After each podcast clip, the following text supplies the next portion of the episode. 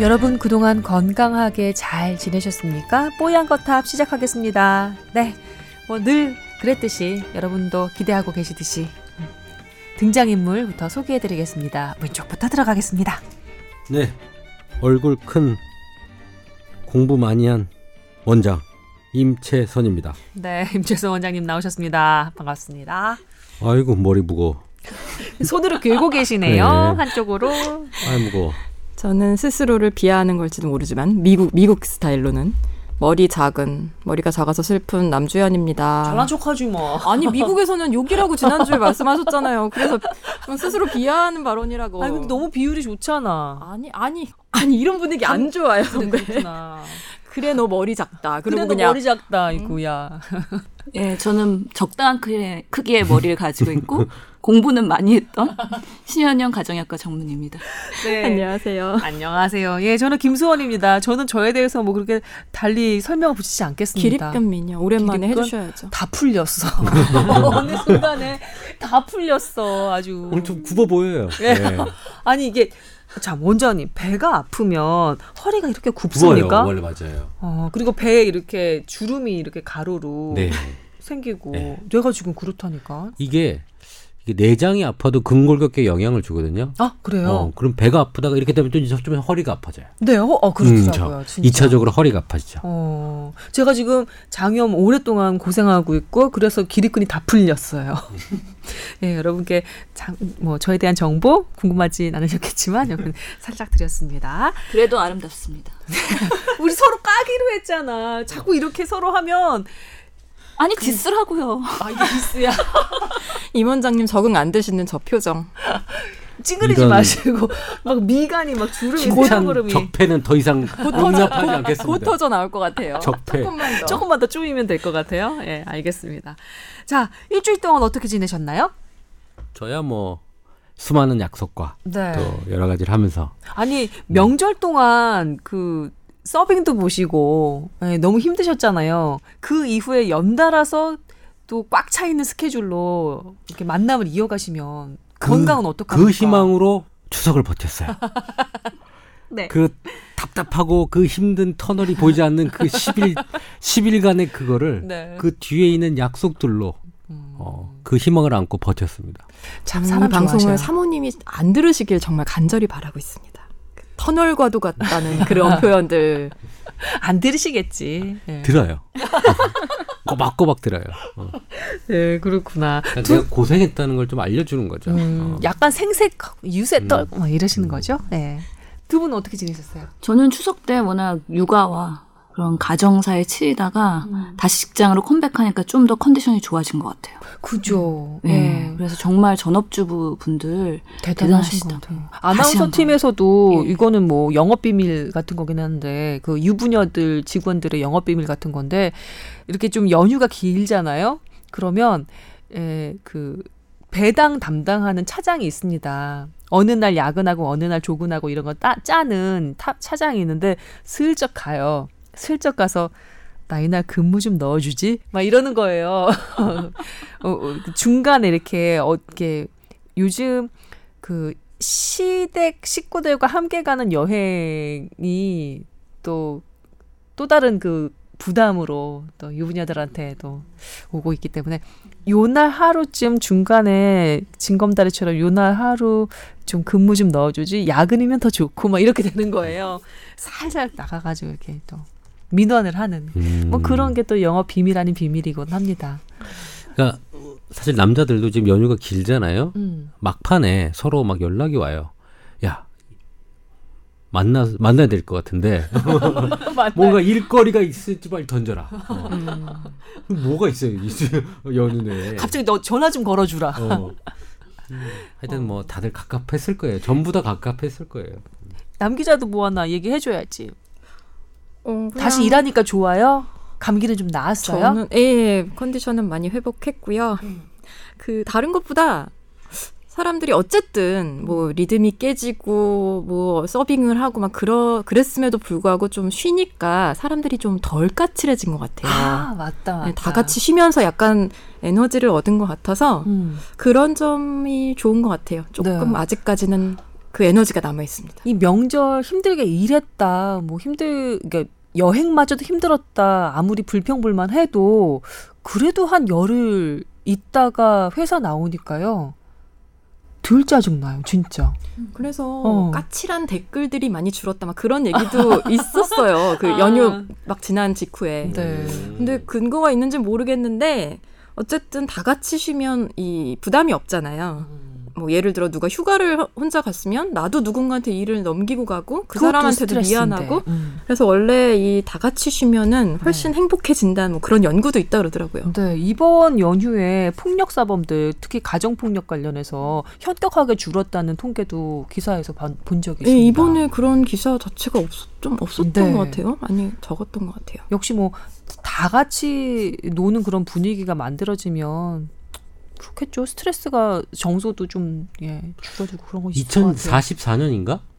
그때도 이 정도 쉬는 게 한 번 더 있더라고요. 2044년 이요? 네. 너무 멀다. 그래서 제 비밀번호를 2044라고 해놨어요. 2044년에는 저 그냥 쭉 쉬고 있을 것 같은데. 그때는 누가 일하고 있을까요? 그때는 중에? 그렇게 일하지 말자. 어, 아, 그래서 예. 2044 한번 보세요. 그러면 좀 희망이 생깁니다. 2044로 아, 한번 네. 예, 스마트폰으로 계속 돌리는 거죠. 20, 27년 후에 뭐 하고 있을지 음. 상상해 봅시다. 일단 닥친 일부터 할까요? 우리 여기 뽀얀 거다 닥친 막상 해야 되는 예 정작 해야 되는 이 일부터 한번 예 처리해 보도록 하겠습니다. 자 전반부는 여러분의 건강 상담 해드리고요. 그리고 후반부는 보건 의료계 이슈 하나 정해서 여기 있는 사람들이 한번 본격 토론해 보는 그런 순서로 꾸며드리고 있습니다. 모두 아시겠지만 다시 한번 알려드렸고요. 자. 어, 이분은요, DNA 주사 궁금하다고 사연 보내주셨네요. 만 48세, 직업은 귀금속 관련한 일을 하고 있습니다. 어깨를 많이 사용하게 된다고. 그래서 어깨인대 손상이 아, 조금씩 있는 편이라고. 통증의학과 많이 찾아가셨습니다. 어, 주사를, 통증 주사를 어깨에 한 달에 한 번 정도 처방받다 별 효과가 없어서 중단한 상태라고 하셨습니다. 그랬더니 병원에서 DNA 치료를 해보자 권해주셨답니다. 효과가 있을까요? 부작용은 없을까요? 지금은 스트레칭 위주로 풀어주는 정도만 하고 계시답니다. 아, DNA 치료 전 처음 들어봤거든요. 궁금합니다. 궁금하다는 분들도 계실 것 같아요. 그게 이제 인대 근육은 사실은 뭐 손상이 돼도 어, 회복이 되는데 인대 같은 경우에는 손상이 한 다음에 회복되는 게 조금 어려운 경우가 있어요. 많이 사용하는 부위에. 인대랑 근육이랑 다른 건가요? 네. 근육은 우리가 이렇게 우리 말 근육처럼 이렇게 부풀어 오르는 거 있잖아요. 네. 이게 근육이고 그 근육이 끝으로 가면서 하얗게 되면서 아. 우리 뭐 갈비 먹을 때 이렇게 뜯잖아요. 네. 막처럼 좀 돼 있으면서 음. 어, 어 섬유질로 돼 있는 좀 딱딱한 부분을 인대라고 얘기를 하죠. 아 그러면 우리가 그 갈비 같은 거 먹을 때 흔히 말하는 살코기라고 불리는 부분이 근육이고 네. 질기게 하얀색으로 되어 있는 부분이 인대군요. 인대 부분이죠. 아. 인대는 보통 뼈에 붙어 있거든요. 음. 어. 그래서 이제 근육 손상은 이제 중간이 손상된 거고, 네. 어, 그 다음에 이제 인대는 이제 뼈 근처에 이제 손상이 되는데 그런 손상이 된 부위를 치료하는 주사 중에 하나입니다. DNA 주사가. 근데 DNA를 그러니까 뭐 왠지 유전자 같은데 그건 아니고요. 사실은 그런 종류가 여러 가지 있어요. 재생을 그러니까 인대가 손상돼서 그로스 호르몬, 그러니까 그 성장 호르몬이 나와서 그쪽을 재생시키는 그런 주사가 뭐 프롤로 주사도 있고요, 음. DNA 주사도 있고요, PRP로도 합니다. 자기 피를 뽑아가지고 네. 거기 혈장 성분을 빼가지고 그걸 넣는 그 안에 이제 여러 가지 성분들이 있거든요. 우리 어. 혈장 성분에 그런 것들이 손상된 부위를 회복시켜라라고 하는 여러 미세 어, 호르몬들이 들어가서 이제 그 교합을 시키는 그런 거죠. 네. 그런 성분의 주사들이기 때문에 근데 뭐 DNA나 PRP 이런 것들은 사실 해외에는 많이 하고 있거든요. 음. 우리나라도 들어왔는데 아직 보험이나 이런 것들은 아마 안 되는 걸로 알고 있어요. 부작용은 없나요? 사실 뭐 프롤로는 포도당 주사고 그 DNA 주사도 사실은 어떤 그 생, 성장 호르몬하고 이런 것들이 들은 거라서 특별히 문제 없고 PRP는 뭐 자기 피 성분이니까? 그 부작용은 많이 없죠. 어 근데 사실은 어떤 것을 해야 되느냐라고 할 때는 음. 우선은 가격이 싼 것부터 해야 되지 않겠어요? 싼 것부터 뭐가 예. 제일 싸요? 사실 원가를 따지면 뭐 방식이나 이런 원가를 따지면 prolo가 제일 싸겠죠. 포도당 주사니까. 음. 근데 이건 비급여로 돼 있기 때문에 이 세 개 다. 네. 그리고 PRP는 우리나라에서 못하게 돼 있어요. 어 그래요? 해외에는 많이 하는데 우리 운동 선수들이 뭐 햄스트링 다치거나 이렇게 했을 때 음. 어, 이런 PRP 주사를 맞으러 맞거든요. 회복을 빨리 하기 위해서. 근데 한국에서는 법적으로 지금 못하게 했고요. 음. 그래서 prolo가 제일 싸고 그거보다 더 싼 거는 사실 dry needling이에요. dry needling이 뭔가요? 그냥 침만 바늘 꽂는 것 자체만으로 재생을 유발하죠. 아. 우리 여성분들 아, 나... 피부 좋아지려고 네네 needling 한다고 needling 하잖아요. 예. 그냥 그러면 진피에 있는 그 조직이 손상 받죠. 음. 그러면 사람 몸은 회복하려고 새로운 걸 만들어내기 시작하죠. 음. 그래서 콜라겐들이 만들어지면서 탱탱해지는 거죠. 아... 그렇기 때문에 사실은 어, 일반 침도 어, 할 수가 있어요. 어, 쥐나 이렇게 사람한테 해봐도 어, 우리가 피부에 손상을 해놓고요. 음. 피부에 손상을 해놓고 그냥 회복하는 거랑 음. 바늘을 막 찔러요. 물론 그 고통 때문에 일찍 죽을 수 있겠지만 그 조직 부분의 재생만 본다 그러면 음. 그런 미세한 손상이 아주 미세하게 재생을 일으키죠. 음. 이만한 손상이 이제 물질이 와가지고 재생을 시키 손상됐네 하고 이제 재생 물질들이 막 어. 발현이 되는 거거든요. 그래서 사실은 제일 싼 거는 그냥 일반 침이죠. micro needling. 네. 근데 물론 근 근육하고 인대는 저 깊숙이 있잖아요. 네. 그러니까 깊게 찔러야 되겠죠. 그리고 어. 여러 군데 찔러야 되겠죠. 그게 일반 그 정형외과 의원 같은 데서도 그런 걸 하나요? 안 하죠. 아, 네, 한의원에서 음. 하는 침 네. 말씀이신 거죠. 근데 그 침 관련된 그 다른 그 외과적 치료 방법에서는 그런 드라이 니들링도 재생을 촉진한다고 돼 있습니다. 언젠가 무슨 다큐멘터리에서 봤는데 화상 흉터가 이렇게 굳어버리면 떡처럼 져가지고 떡살처럼 보기도 흉하고 그 다음에 그 근육을 움직이는데도 지장을 좀 주잖아요.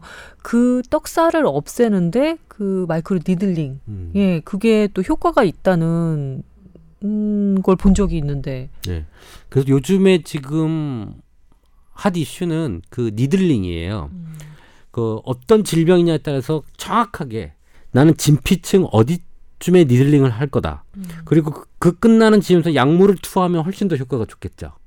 네. 그 dry needling의 그, 그 질병에 따라서 내가 하고 싶은 영역에 따라서 needling의 미리수를 조절하면서 하는 needle 그 shotgun 비슷한 것들이 이제 계속 발 발명을 하고 있어요. 어, 어, 어, 어. 음, 그래서 내가 원하는 조직에 약물을 투여해가지고 하는 아. 여기는 인대에다 써야 되겠죠. 그러니까 좀 깊게 들어가야 되겠죠. 근데 그런 네. needling이 지금 정형외과에서는 시술을 하지 않고 있으니까 지금 원, 임 원장님 말씀은 아 그걸 시술을 하는 한의원을 찾아가 보는 것도 뭐 한 가지 권할 만한 방법이다라는 예. 거죠. 예. 네. 근데 needling이랑 그러면 DNA 주사랑 효과나 이런 것들은 비교가 지금은 안 돼 있는 비교는 안 돼 있고 서로 다 재생이 잘 된다라고 얘기를 하고 있죠.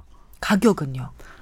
이거는 뭐 한 번 주사 맞을 때마다 비급여기 때문에 뭐 병원 마음입니다. 3만 원에서부터 뭐 10만 원, 20만 원. DNA 주사요? 네. 어. 그 DNA 주사가 PDRN이라고 polydeoxyribonucleotide라는 물질이거든요. 음. 이게 2008년도에 우리 식약처 허가를 받았어요. 그래서 Placentex라는 상품명으로 지금 많이 시판이 되고 있는 거예요.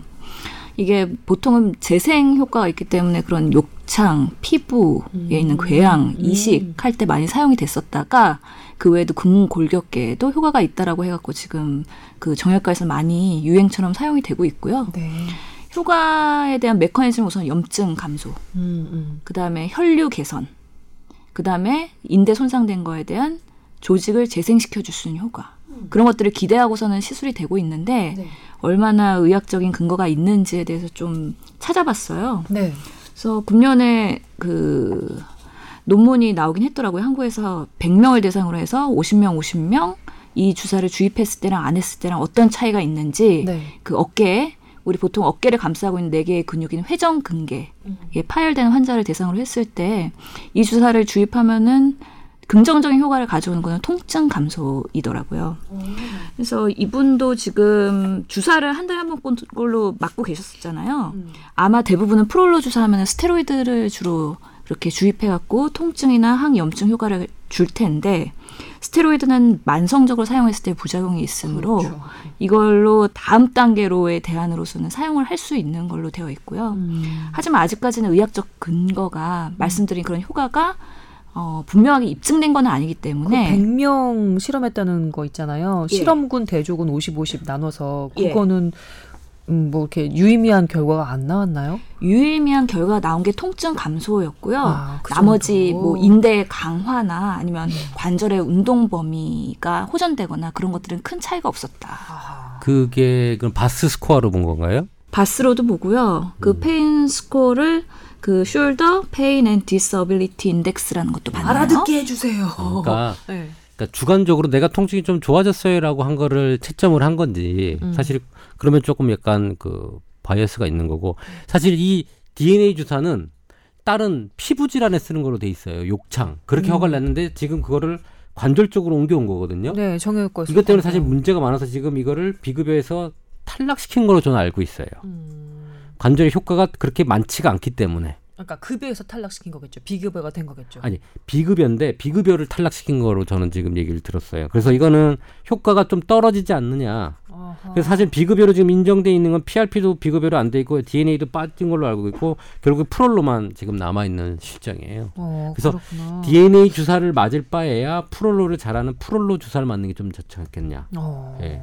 그 전에 아까 얘기한 대로 니들링만 자체만으로 효과가 있기 때문에 저게 DNA 주사를 넣어서 한 건지 그냥 니들링으로 된 건지도 사실 애매할 수도 있어요.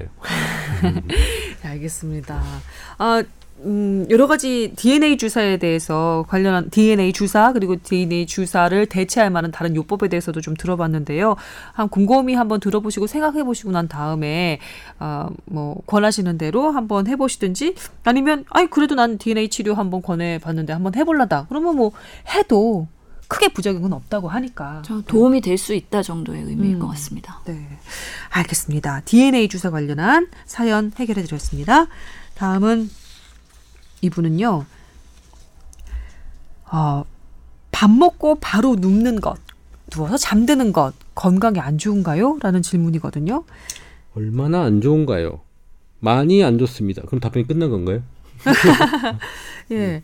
이분 같은 경우에는 뭐 도서관 오가면서 공부를 좀 하시는 것 같은데요. 아, 밥을 먹고 그 다음에 뭐 이분은 식욕이 많은 분은 아니신 것 같아요. 근데 밥을 먹고 어, 이렇게 누우면 좀 그 피곤하고 그래서 좀 눕는다고 하시는 것 같아요. 역류성 식도염이 약간 걱정된다고 하시거든요. 밥 먹고 바로 자는 건 얼마나 안 좋은 건가요? 주변에선 단순히 건강을 해친다고 그러는데. 지난주에 임 원장님 말씀하신 그 생체 리듬에 따르면 정말 안 좋은 거 아닌가요? 이게 맞아요. 그렇죠. 밥을 먹었으면 활동을 해야 되는 거죠. 네. 음. 그 활동한 게 어. 에너지 그니까 영양분 성분을 가지고 대사가 돼서 두세 시간 뒤에 그 활동 물질로 해서 혈액으로 해서 장기에 배달을 해야 되는데 네. 사실 자게 되면 그런 배달 능력 순환되는 게 상당히 떨어지잖아요. 음. 음. 그러면 쌓이겠죠. 어. 근데 오히려 밥을 먹자마자 급격하게 막 좀 과한 그 동작을 하면 배가 이렇게 결린다고 할까요? 체하는 느낌 밥 먹고 바로 뛰잖아요. 급격한 운동을 하면 토합니다. 네, 바로 토합니다. 그러면 밥 먹고 어떤 행동을 해야 되는 거죠? 그냥 일상 정도의 움직임? 밥 먹고 나서는요. 운동이든 운동을 하든 안 하든 그게 중요한 게 아니라 네. 내가 얼마나 릴렉스가 돼 있느냐가 중요해요. 릴렉스가 돼 있느냐? 밥 먹은 뒤에요. 밥 먹은 뒤에 음. 운동을 할 때 좋은 운동이면 편안하고 좋은 운동이면 상관이 없어요. 음. 산책 같은 거? 산책 같은 거 여유 있게 움직이는 너무 좋죠. 어, 밤 공기 좋다. 뭐 이렇게 어 저 불빛 봐라 이런 산책이면 너무 좋고요. 못뭐 뛰어서 저기를 몇 초 만에 주파해야지 이런 강박성 어, 뭐. 이런 좀 스트레스성으로 오는 운동은 사실은 운동 그때 하는 건 별로 좋지가 않습니다. 그러면 지금 말씀대로라면 밥 먹자마자 곧장 업무에 투입돼서 긴장하면서 일하는 것도 나쁘겠네요. 그렇죠. 그래서 사실은 어. 밥을 먹고 30분 정도 되면 위에서 넘어가잖아요. 음. 뒤에 30분은 사실은 비워둬야 돼요. 아. 네.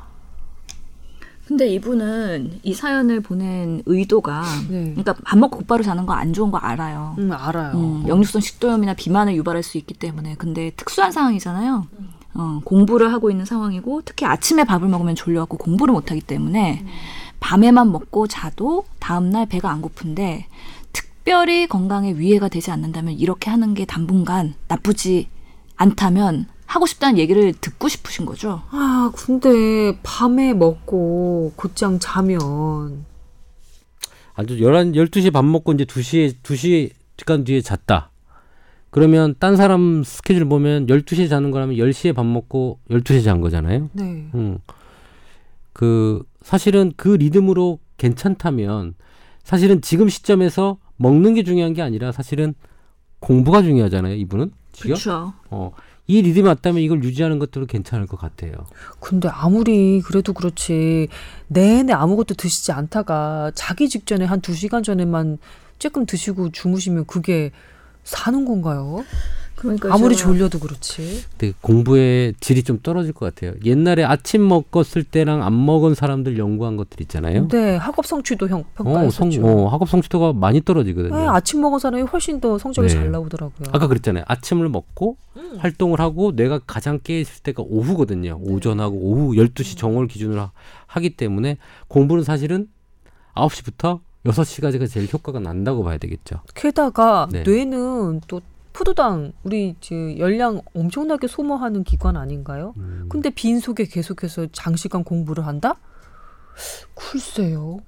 그러니까 그래서 이분이 정말 한두 달 내에 뭔가 성과를 소개해내야 된다면은 가능하겠지만 사연을 보면은 자세하게 써주셨어요. 10개월 기간의 기간이 있다고. 그러니까 장기전으로 나름 가야 되는 부분이거든요. 10개월 동안 이렇게 한다 그러면 분명히 막판에 가서 뭔가 체력적으로 더 힘들어질 것 예, 불리해질 가능성이 있고요. 음. 특히 이분이 그 키와 체중을 적어 주셨는데 비만도를 따져보면 20.8 정도 되거든요. 그러면은 정상 범위에 해당되시고 약간 마르실 수도 있을 그런 체형이긴 해요. 이분의 기초 대사량은 한 1200에서 1300 킬로칼로리가 돼요. 근데 지금 드시는 거는 하루 한 끼.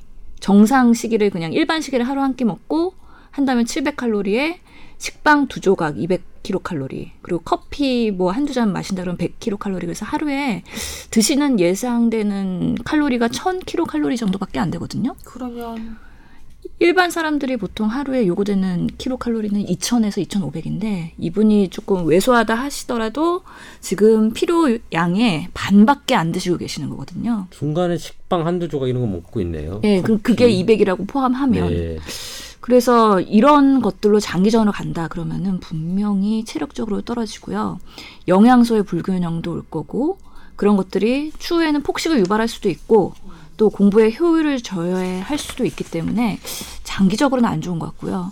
계속해서 우리가 저녁 시간을 앞당겨야 되는 이유 여러 가지가 나오고 있긴 한데 우선은 대사적으로 비만이나 당뇨 그런 것들도 유발될 수 있고 특히나 그 공부할 때 기억력 저하 음. 요것이 가장 큰 문제가 될 수도 있기 때문에 기억력 저하 무시무시하네요 공부하는 분한테 예 규칙적인 생활이 되게 중요할 것 같은데 이분은 왠지 잠을 푹 못 주무셔서 오전에 좋으시는 게 아닐까요? 밥을 아침에 먹어서 졸린 게 아니라 음. 뭐한 2시에 자고 9시까지 도서관에 간다 하면 한 5시간, 6시간밖에 못 주무실 수도 있을 것 같아요. 차라리 그냥 조금 푹 주무시고 오전은 조금 여유 있게 보내고 식사 제대로 하시고 오후에 집중적으로 하시면 오후랑 저녁 때 어떨까 그 생각도 저는 드네요. 맞아요. 제가 약간 저녁형 인간이라 아침에 잘 안 되거든요. 저도요. 한 오전까지는 그냥 뭐 비몽사몽인 경우가 너무 많아서 그런데 다들 뭐 공부해 보셨지만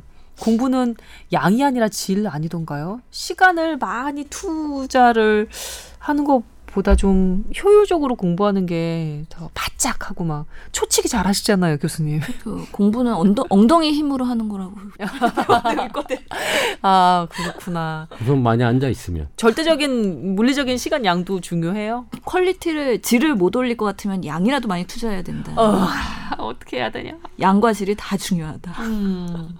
근데 어쨌든 그러, 그거는 의대생들도 엄청 잘 먹잖아요. 특히 뭐 그쵸. 예, 전공의 시절 때도 그렇고 굉장히 열심히 네. 많이 먹고 일도 많이 하고 그쵸. 뭐 그런 힘으로 버티는 걸로 예, 두뇌에서 많이 하려면은 그런 당분의 섭취가 많이 필요하거든요. 네. 네. 저 사연 주신 분, 어, 이렇게 드시면 안 되겠습니다. 음. 예. 그리고 그 생활 패턴도 살짝 다시 한번 재고해 보시는 게 좋을 것 같은데요. 그러게요. 저도 오늘 오전이랑 오후에 밥을 안 먹고서는 지금 왔는데 그래도 막 배고프지가 않았던 게 긴장해서 그렇거든요. 음. 음.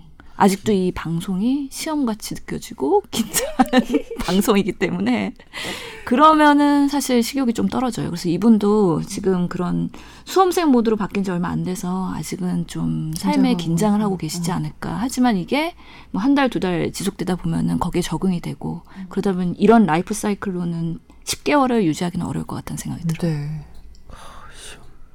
제가 우리나라에서 시험을 제일 많이 보는 사람 중에 하나잖아요. 예.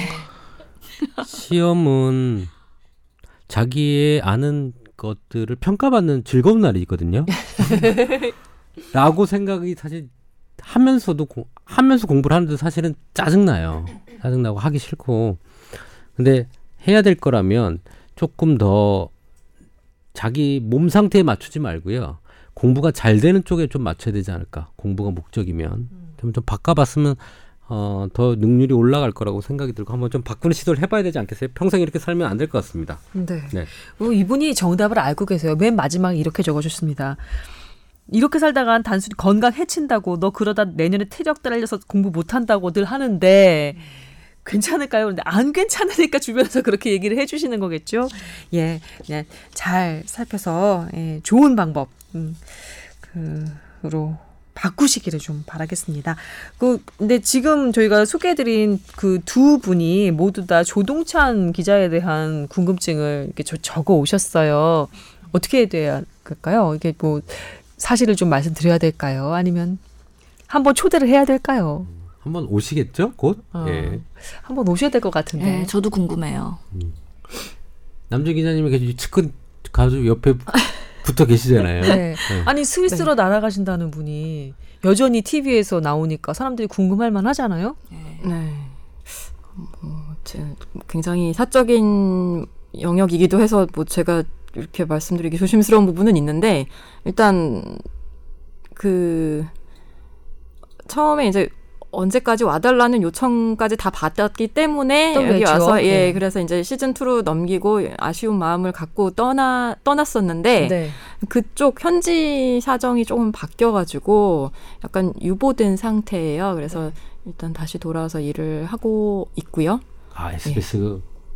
음, 놀게 놔두지 않, 아요 그렇죠. 네. 그럼요. 아유, 그럼요. 바로 오자마자 투입 도착한 날부터 바로 방송을 한 것 같아요. 음, 맞습니다. 네. 네. 제가 처음 여기 방송할 때 조동찬 기자님 안 가셨으면 좋겠어요라고 얘기했는데 말이 씨가 됐어요. 어떡해요. 죄송합니다. 아 그래서 그래서 이제 너무 많은 분들이 또 조 선배를 원하고 그래서 제가 다시 자리를 바꿔야 되는 거 아닌가 이렇게 조심스레 건의를 했었는데 또 어떻게 될지 모르니까 이게 자꾸 음. 이제 진, 출연자가 왔다 갔다 하는 건 좋지 않다고 생각한 것 같아요.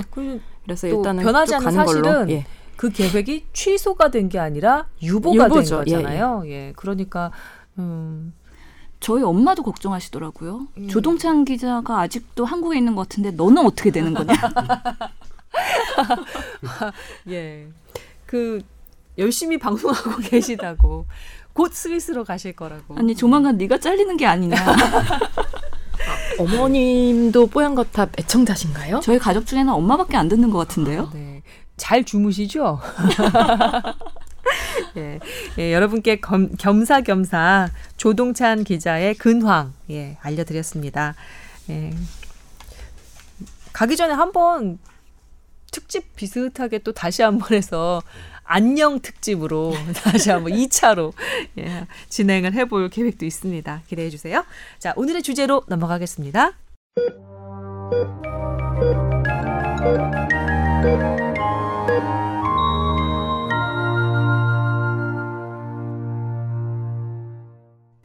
오늘의 주제는 신 교수님께서 발제해 주시겠습니다. 예. 매년 10월 11일이 비만 예방의 날입니다. 음. 비만의 날도 아니고 비만 치료의 날도 아니고 비만 예방의 날인 거죠. 아, 그게 포인트군요. 11월 11일이 아니고 10월 11일입니다. 조금 지났네요. 그렇네요. 근데 그게 뭐 의미가 있나요? 10월 11일이? 보건복지부와 네. 그 한국건강증진재단에서 지정했고 올해로 일곱 번째 날을 맞고 있습니다. 그만큼 우리나라의 비만 인구가 늘어나고 있고 그만큼 중요한 그런 건강 이슈로 계속 음, 되고 있다는 의미겠죠. 네. 음. 그래서 이번에도 그 소아 비만에 대해서 계속 이슈화하고 예방을 해야 된다는 그런 프레임으로 캠페인을 할 예정입니다. 그래서 보면은 보건복지부에 따르면 지난해 청소년의 비만율 15.4%, 여섯 명 중 한명은 과체중이거나 비만인 것으로 나타냈고 예. 이거는 10년 전에 비해서 한 1.3배 상승한 수치라고 합니다. 네. 원인은 뭐 다들 아시다시피 서구화된 라이프 사이클 그리고 움직이지 않고 그리고 패스트푸드 먹고 음. 그런 여러 가지 음료수 이런 것들 음식의 문제라는 거죠. 그렇기 때문에 이런 소아 때부터 비만 예방을 위한 생활 습관 개선 이런 것들이 중요하다는 얘기인 건데요. 이번에 그 대한 비만 학회에서도 비만 예방의 날을 맞아서 조사한 결과가 있습니다. 대국민 비만 인식 조사 결과. 음. 해서 비만한 사람에 대한 인식이 어떤지 그 설문 조사를 한 거예요. 네. 근데 우리가 보통 체중 편견이라고 얘기를 합니다. 뚱뚱한 사람은 이럴 것이다. 어. 라는 우리 사회에 편견이 있다는 거죠. 그래서 어떤 인식이 있느냐. 비만한 사람은 게으를 것이다. 비만한 사람은 많이 먹을 것이다. 음. 여러 가지 그런 사회적인 편견 때문에 네. 비만한 사람들이 사실은 음지에 숨어 있는 경우가 많죠. 음. 그리고 체중 편견이 가져오는 문제점은 우리 사회에 중요한데요. 특히나 언어적으로 폭력을 당할 수도 있고 왕따를 당할 수도 있고요. 뚱뚱한 사람들이 또는 여러 가지 신체적인 폭행이나 괴롭힘을 당할 수도 있다고 하고요. 음. 일상생활에서 그들은 어려움을 겪습니다. 예를 들어서 공공 장소에서의 소형 의자, 아. 그리고 뭐 혈압을 재려고 해도 적절한 혈압계 커프가 없다는 거, 음. 그리고 환자 가운이 작다, 어. 아니면 옷가게에서 음. 사이즈가 작아서 뭔가 선택 여지가 없고, 음. 특히 중요한 거는 의학적으로는요, 비만은 아직은 비급여 질환입니다. 아. 그래서 비만 치료를 할 때는 이게 건강적 보험 적용이 안 되기 때문에 되게 뭔가 경제력이 있는 분들만 비만 치료를 받게 된다는 그런 제한점이 있는 거죠.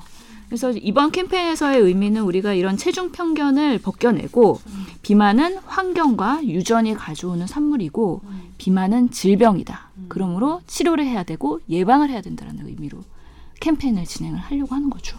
음, 예. 근데 사실 그렇게 사람들이 안 좋은 인식을 갖고 있는데도 점점점 비만 인구가 늘어난다는 건 그만큼 이게 예방이 어렵다는 거 아닌가요? 예방은 물론이고 치료도 어렵고. 그렇죠. 근데 재밌는 건 또 여성의 같은 경우에는요. 사회적으로 비만에 대한 인식이나 아니면 그런 뭐 몸매 아니면 마른 체형 그런 것들이 사회적 성공이나 아니면 활동을 하는데 직결되기 때문에 여성들은 점점 자기가 비만하다고 생각하고 살을 빼려고 하고 정상 체중의 사람도 계속 저체중으로 가려는 노력을 하고 있고요.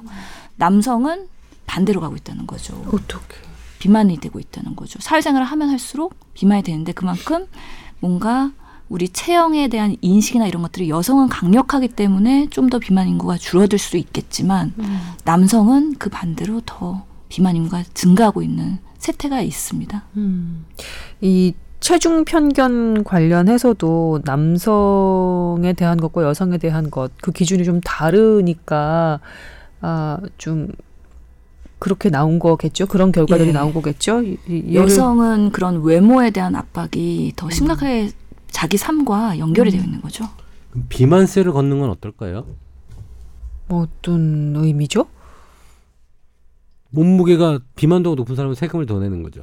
아유, 너무 과하지 않나요? 그런 나라가 있, 있는 걸로 저는 알고 그러니까 지금 비만이 질병으로 인식되고 있는데 병에 걸린 사람한테 당신 병에 걸렸으니 세금을 더 내시오.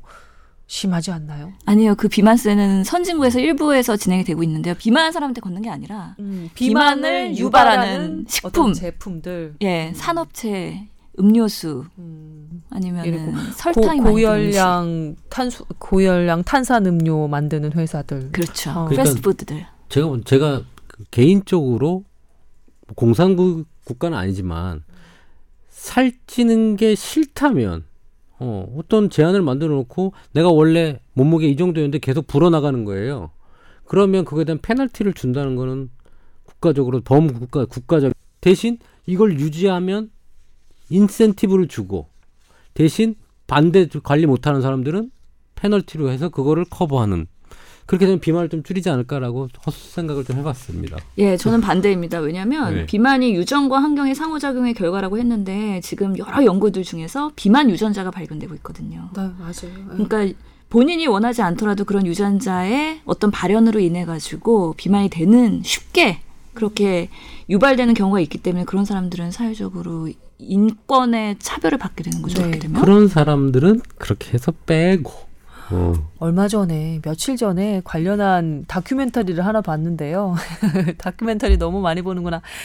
그 거기 그 중국계 그 의사가 나와서 지금 신 교수님께서 말씀하신 비만 유전자 관련한 얘기를 설명을 해요. 그러면서 비만 유전자 뭐 거기서는 어떤 명칭을 썼는데 그것까진 기억이 안 나고요. 그게 두 개가 있는 사람은 자기가 동량을 먹었을 때 배가 부르다는 느낌을 별로 못 받는 거예요. 네, 그런 느낌을 별로 못 받아서 평소 아 이렇게 다른 사람들이랑 똑같이 먹어도 아 다른 사람들이랑 같이 식사를 할 때 어 배부름을 못 느끼니까 조금씩 더 먹게 되는 거죠. 근데 하루에 한 다른 사람보다 10분의 1 정도 더 먹는다고 치면 그것이 쌓이는 칼로리가 비만으로 이제 계속해서 이제 이, 이행이 되는 거죠. 어, 100kcal 소모되지 않고 계속 쌓인다고 해도 나중에 그게 뭐 며칠이 지나고 몇 달이 지나면 결국은 뭐 몇천 칼로리가 몸 안에 남는 걸 테니까. 그런 식으로 얘기를 하더라고요. 실제로 비만 유, 전자 대표적으로 FTO라는 게 있거든요. 이거가 변이 되면 네. 예, 식욕이 증가되고 포만감이 감소되고 음. 지방 세포의 에너지 소모가 감소돼서 음. 오히려 지방 세포가 더 쌓이게 되는 거죠. 음. 그리고 식탐 조절 유전자라고 해서 MCR4 라는 유전자도 있고요. 음. 그 외에도 수많은 유전자들이 지금 연구 중에 있는데 명백하게 밝혀진 거는 이게 대표적으로 이런 것들이 있는 거죠. 네, 그 다큐멘터리에서 그 의사가 해결책의 하나라면서 제안한 게 뭐냐면요. 어, 역시 이것도 그냥 실험군 대조군 해서 그 결, 어, 연구한 결과였는데 비만 유전자가 있다는 사실을 인지시킨 비만인들은 나중에 음식을 선택할 때 어, 평소보다 훨씬 더 건강식 그리고 칼로리가 좀 낮은 음식을 선택을 하더라는 거예요. 어, 그래서 어, 자기가 비만 유전자가 있다는 것을 인지하는 것 자체가 비만 치료의 첫걸음이 될 수 있다고 그렇게 얘기를 하더라고요. 그런데 자기가 그런 유전자가 있는지 없는지를 알려면 유전자 검사를 해야 되니까 그건 좀 비용이 들겠죠. 예, 유전자 검사가 있습니다. 비용은 아직까지는 그렇게 좀 부담되는 선이고요. 그 비만 지수인가요? 비, 비 뭐죠? BMI. BMI가 30 이상인 사람들은 어, 어떤 노력을 해도 안 빠지는 걸로 보시면 돼요. 음, 그렇게 결과가 나와 있어요. 그, 그 우리 위 절제술, 그 우리 신해철이 받았던 위 절제술. 그럼 위를 작게 만들어요. 한 3분의 1 정도 크기로. 조그맣게 만들면 음식이 적게 들어가잖아요. 그러면 금방 포만감이 생기고, 어, 그런 형태로 지금 수술하는 기법이 있는데, 비만도가 30이 넘어가는 사람들은 그걸 해도 나중에 위가 계속 늘어나거든요, 또. 어. 어. 그래서 의미가 없다라고 얘기를 하지만 그래도 이런 비만도 30 넘은 사람들이 지방 흡입이라든지 아까 위절제술, 어, 밴드 결찰술 뭐 이런 게 있어요. 네. 이꿀 조그맣게 만드는 거예요.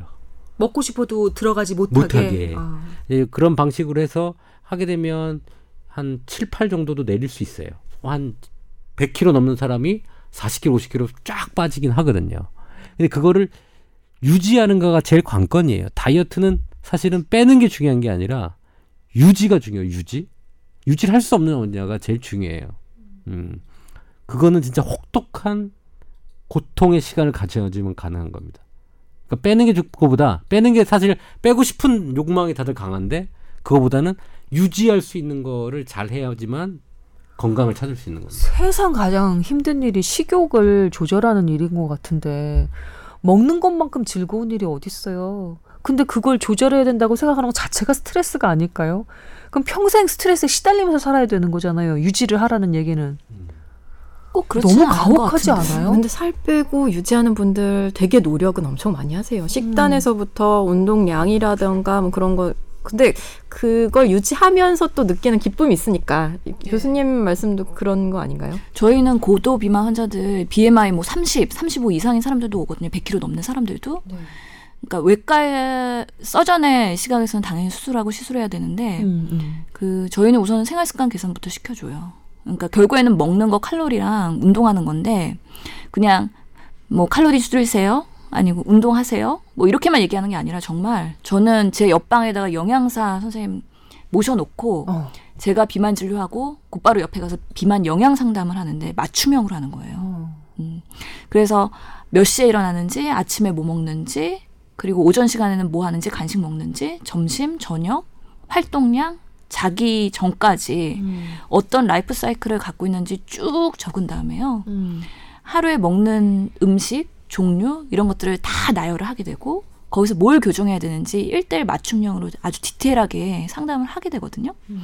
그러면 본인이 모르던 본인의 문제점 음. 이런 것들을 전문가가 지적을 해주고 음. 그거를 교정을 시켜주면서 정기적으로 체크를 해주는 거죠. 결국에는 그런 것들이 칼로리 조절하는데 훨씬 더 큰 효과를 가져오더라고요.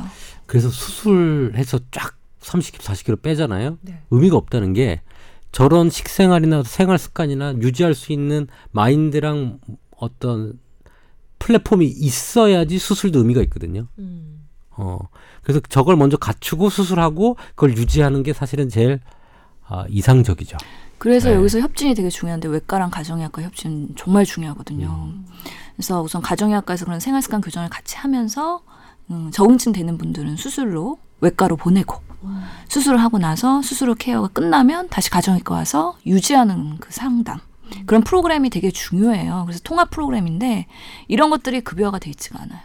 그래서 지금 병원에서 그런 것들을 제공하려면 전문가의 상담은 워낙에 에너지와 노동 집약적이기 때문에 매우 비싸거든요. 그렇겠죠. 이거를 저소득층, 특히 음지에 계시는 100kg 이상의 그런 어, 생활고를 갖고 계시는 분들은 혜택을 받기가 어려운 거죠. 다행인 거는 내년부터 그 비만 수술이 급여화가 된다고 하거든요. 예. 그래서 이제 그런 분들부터 혜택을 볼 수 있도록 우리가 많이 음지에서 양지로 끌어내줘야 되는 부분이 있는데 아직까지는 정책적으로나 여러 가지 한계가 많은 게 사실입니다. 하나 걱정은 네, 두 가지 걱정은 하나는 조금 전에 신 교수님도 언급을 하셨는데 음, 가난과 비나, 비만이 정비례하는 그런 현상이 뭐 우리 주지하다시피 있고요. 또 하나는 인간이 생각보다 훨씬 많이 의지가 박약합니다. 될 수 있을 것 같은데 잘 안 돼요. 음. 비만이 암 치료보다 어렵다는 얘기가 있어요. 네. 생활 환경, 그 다음에 뭐 영양 관련한 상담 에다가 비만 수술을 비롯한 처치까지 같이 돼도 끝까지 수십 년간 유지가 되려면 진짜 초인적인 의지를 발휘를 해야 되는 것 같더라고요. 주위에서도 도와줘야 돼요. 음, 혼자 힘으로는 저 옆에서 뭐 막 퍼묵퍼묵 하고 있는데 이게 바라만 볼 수는 없잖아요. 어, 음. 부처님도 아니고. 그럼요. 그래서 균형 잡힌 영양 식단 이거는 혼자서 스스로 요리해서 먹을 수가 없거든요. 그게 주변에서 제공이 돼야지 가능한 건데 특히나 어려운 분들은 생활고 때문에 하루하루 벌어먹고 있는 상황에서 그러니까. 내가 요리해갖고 그런 영양 식단을 먹는다는 것 자체가 사치인 거죠. 그 우리나라에 1%만 간다고 하는 어, 강남에 네. 어, 검진센터 및 뭐 건강증진센터가 있는데 거기서는 몸에 있는 성분들 음. 다 검사를 해서 부족한 미세 원소까지 다 해서 그것들이 충분한 음식 재료를 다 선택을 해줘요. 음. 어 그리고 식단하고 칼로리를 다 맞춰가지고 요리사가 그 재료를 가지고 요리를 해줘요. 그 사람한테 맞는. 거의 약이네요, 약. 약이죠. 어, 어 그 하루 세 끼 하면 한 돈 백만 원 안 될 텐데 한 몇십만 원씩 하죠. 그래서 돈 많은 사람들은 그렇게 일, 한 달에 한 10일 정도로 그런 식단으로 보충을 해서 그러니까 음식으로 치료를 먼저 해버리는 그런 음. 하이엔드 치료법들도 있죠. 그런 반면 가난한 사람들 부모들이 예. 모두 다 직장에 나가서 혼자 끼니를 음, 해결을 해야 하는 그 어린이들이 많잖아요. 그렇죠. 엄마가 돈 얼마 책, 책상 위에 딱 놓고 이걸로 나가서 뭐나 사 먹어. 그러면 뭐 빵 사 먹거나 패스트푸드 사 먹거나 아니면 라면 끓여 그렇죠. 먹거나 이런 식으로 뭐 일주일 내내 그렇게 지내고 토요일 일요일에 엄마 아빠 뭐 일주일 동안 애들 별로 못 봤으니까 외식이나 할까? 가서 짜장면 시켜주고 이렇게 해서 일주일, 이주일이 계속 하려면 얘 어린 입맛 중요하다고 하잖아요. 이렇게 먹었던 애들은 나중에도 이게 그냥 맛있는 줄 알고 음. 음. 습관화 되는 거죠. 네. 저소득층 아이들 특히 비만도 문제고 또 잘 못 먹어서 저체중도 여전히 문제긴 한데 이제 조금 전에 말씀하신 것처럼 비만이 되게 문제긴 하더라고요. 근데 또 그 아동 비만은 성인 비만으로 이어질 위험이 굉장히 크고 그쵸. 또 아동 비만 늘면서 요즘에 젊은 당뇨병 환자들도 되게 많이 그쵸. 늘고 있다고 예, 하니 성인병들이 많아지죠. 이게 어린 어린 아기들 같은 어린이들 같은 경우는 특히 또 이걸 의지로 할 수 있는 문제가 아니잖아요. 아까 말씀하셨지만 좀 주변에서 챙겨주고 그래야 되는데 그래서 이 부모님들이 힘들어도 특히 아이들 식단은 좀 관리를 해줘야 음. 좀 건강하게 살아갈 수 있지 않을까 싶습니다. 한 가지 다행인 건 학기 중에는 급식을 하잖아요. 음. 급식에는 뭐 채소도 많고 뭐 여러 가지 영양 성분을 잘 고려해서 식단을 짜주니까 어 이렇게 뭐 패스트푸드나 아니면 이런 뭐 라면 같은 것만 주로 먹던 아이들이 급식에서 야채 채소가 나왔다고 해서 그렇게 최소한으로 저 포크가 가지 않거든요. 근데 그 이제 이런저런 단체 어린이 음. 단체나 그런 데서 지역 공부방 중심으로 도시락 같은 거 많이 지원을 해줘요. 음. 도시락 지원하면서 아이들이 좀 건강하게 먹을 수 있게 직접 요리도 해보고 이런저런 맞아요. 체험 프로그램 하면서 많이 교육을 하려고 하더라고요. 음. 그러면 이제 처음에는 아까 말씀하신 것처럼 잘 안 먹던 아이들이 음. 조금씩 조금씩 야, 채소도 먹고 그러게요. 식생활 예, 고른 식생활 하는 그런 프로그램도 되게 중요하고 좋은 것 같아요. 예, 그래서 이번에 그 비만 예방의 날을 맞아서 한국건강증진재단에서도 그런 소아들 대상으로 학교별로 그런 프로그램을 제공하고 뭔가 신체 활동을 증진시키고 과일, 채소 많이 먹기 음. 그런 식단을 제공하는 그런 프로그램 해서 그 결과를 발표할 예정이라고 돼 있어요. 그리고 약간의 여기서 깨알 같은 자랑을 하면 저희 병원이 고양시에 있거든요. 네. 그 고향 시장님께서 그런 저소득층의 비만 문제에 대해서 크게 음. 인지를 하고 계시기 때문에 저희 명지병원 가정의학과와 고양시가 함께하는 네. 비만 프로그램을 지금 진행을 하고 있는데요. 저소득층 대상으로 하는데 반향이 큽니다. 음. 음. 지금 이제 소아 비만 관련해서 우리가 이렇게 얘기를 나눠봤는데 명절 뒤끝에 어 내가 언제 이렇게 옆구리에 살이 붙었지? 어 뒷구리에 언제 이렇게 살이 붙었지? 이런 사람들이 꽤 될 거란 말이에요. 급격하게 살을 빼는 건 좀 무리겠지요. 근데 2주 정도는 2주 그러니까 급격히 먹고 찐 살은 음. 2주 내면 급격히 또 뺄 수 있어요. 아. 어, 그렇기 때문에 다행이다. 2주 골든 타임이라고 보시고요. 그걸 네. 못 빼면 그냥 붙어 달아서 그냥 평생 간다고 생각. 덕지덕지 붙는다고 생각하시면 돼요. 어. 아니면 더덕더덕 붙든지. 2주가 예, 골든 타임이에요. 예, 2주 지나면 그게 분살로 가신다고 생각을 하시고요. 네. 2주 내에는 글리코겐 형태는 쉽게 분해를 할 수 있기 때문에 네. 글리코겐하고 수분하고 들어간 거기 때문에 그냥 쉽게 뺄 수 있으니까 네. 어, 평소 먹던 거에서 한 30% 정도 줄여서 드시면 빠질 음, 겁니다. 네. 비만의 골든 타임이 2주라는 사실 여러분께 다시 한번 알려드립니다. 이제 한 주 같이 안 남았네요. 네. 이번 주에 운동을 열심히 하시면 되겠습니다. 그렇군요. 한 주 같이 남지 않았습니다, 여러분. 결국 탄수화물이에요. 그리고 맛있는 게 너무 많이 생겼고요. 음. 방송이 맨날 음, 보면 음식 방송밖에 없어요. 먹방, 쿡방. 사실 막 군침이 돌아요. 사실 건강에 필요한 방송들이 있잖아요. 그런 걸 사실 공영 뭐 이렇게 지상파에서 달아줘야 되거든요. 그거는 돈이 안 되는지 시청률이 안 나오는지 모르겠지만 사실은 이런 것을 먹고 이렇게 생활하자고 하는 그런 것들이 사실 더 인기가 끌어대는데 음. 그런 거 말고 다른 방송들이 더 어, 인기를 끌다 보니까 네. 그것도 한 몫을 하고 있지 않나 현 사회에 그렇게 생각이 듭니다. 맞습니다. 어느덧 저희가 한 시간 가까이 달려왔습니다. 아, 오늘 비만 관련한 발제를 해주신 신 교수님 마무리 멘트 부탁드립니다. 비만 질병입니다. 예방과 치료가 가능합니다. 그리고 저는 비만인 분들한테 희망을 잃지 말라고 얘기하고 싶어요. 꼭 해결할 수 있고요. 그 비만에 어떻게 해결할지에 대한 그런 상담과 전문가의 진료를 통해서 감을 익히면요. 많은 분들이 아, 이렇게 빼는 거구나. 라는 거를 2, 3개월 만에 깨닫고 이제 혼자 독립해서 스스로 체중을 컨트롤할 수 있는 능력을 가지게 되거든요. 저희가 제공하는 프로그램들이 그런 것들이기 때문에 건강한 비만 관리 어떻게 해야 되는지 정말 관심 갖고 노력하신다면은 저희가 적극적으로 도와드릴 수 있다는 네. 얘기를 비만 치료 현장에 계신 분의 생생한 증언이었습니다. 저도 마무리 멘트를 하나 하겠습니다. 네. 많이 묵었다 아이가. 네가 가라 명지병원. 됐습니까? 어, 이거, 어, 이렇게 훅 들어오시는군요. 네. 예, 남 기자님?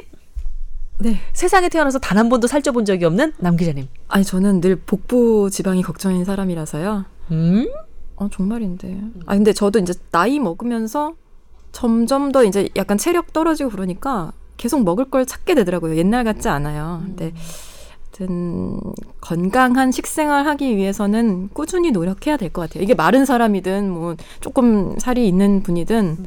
음, 탄산음료 드시지 마시고요. 네, 탄산음료. 네. 네 그리고 가능하면 그 제철 과일, 제철 음식 많이 드시고 네. 예, 맛있는 거 많잖아요. 꼭 그렇게 단 거 아니어도 단 걸 좋아하는 일인이지만 단 거 좋던데 아이유병 걸린 분들이 많으실 거라고 생각됩니다. 예, 아이유가 초콜릿을 늘 입에 달고 산대요. 오물 오물. 네. 아직 그분이 어리셔서 그래요. 네. 한 가지만 명심했으면 좋겠어요. 음식 음식 음식 궁합 중에 한약적으로는 단계 토 모카토금수의 토예요. 네. 토인데 이거는 모든 걸 중화시켜요. 그러니까 화가 난 것도 줄이 줄, 음. 줄이고 음. 모든 거를 평형을 맞춰서 이게 평온하게 만드는 그런 기질을 갖게 단맛인데 음. 이 단맛을 가장 분해를 하고 이 평온하고 이렇게 땅으로 토 음. 흙처럼 이렇게 평평해지는 거예요. 음. 굳어지는 거예요. 이거를 깨서 움직이게 하는 거는 신맛이에요. 음. 그래서 단 그리고 군고구마 먹을 때 신김치랑 같이 먹죠. 아.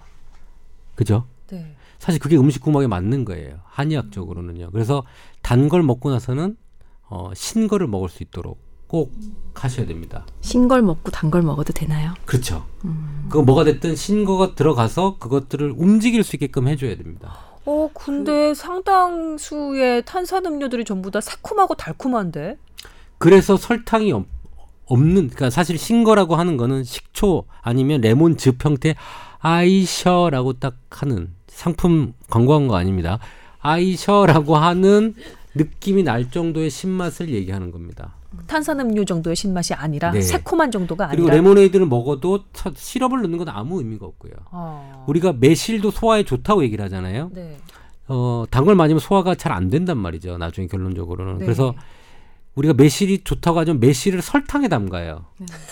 아무 의미가 없습니다. 진짜 매실은 한의학적으로 쓰는 매실은 그냥 담습니다. 음. 그래서 약간 짠맛이 나면서 신맛이 강하게 나거든요. 음. 그게 신, 진짜 위장의 소화에 도움이 되는 겁니다. 그래서 단 걸 먹고는 신거 중화를 시킬 수 있는 걸 궁합을 한번 그러면 찾아봐라. 단 거를 포기할 수 없다면. 와, 음식 궁합까지도 참 챙길 거 많습니다. 음, 챙길 거 많습니다. 하지만 그렇게 꼼꼼하게 챙겨서라도 건강해질 수 있다면야. 예. 좋은 거 아니겠습니까? 여러분, 아, 한 시간 동안 함께 했는데요. 모두 모두 건강해지시길 바라면서 또 교수님 맞춰도 될까요? 예? 맞춰도 될까요? 예, 맞춰주시기 알겠습니다. 허락이 떨어졌으니 한번 맞추도록 하겠습니다. 자, 세 분 모두 수고하셨고요. 그리고 저희는 다음 주에 건강한 모습으로 다시 인사드리겠습니다 감사합니다. 감사합니다. 감사합니다.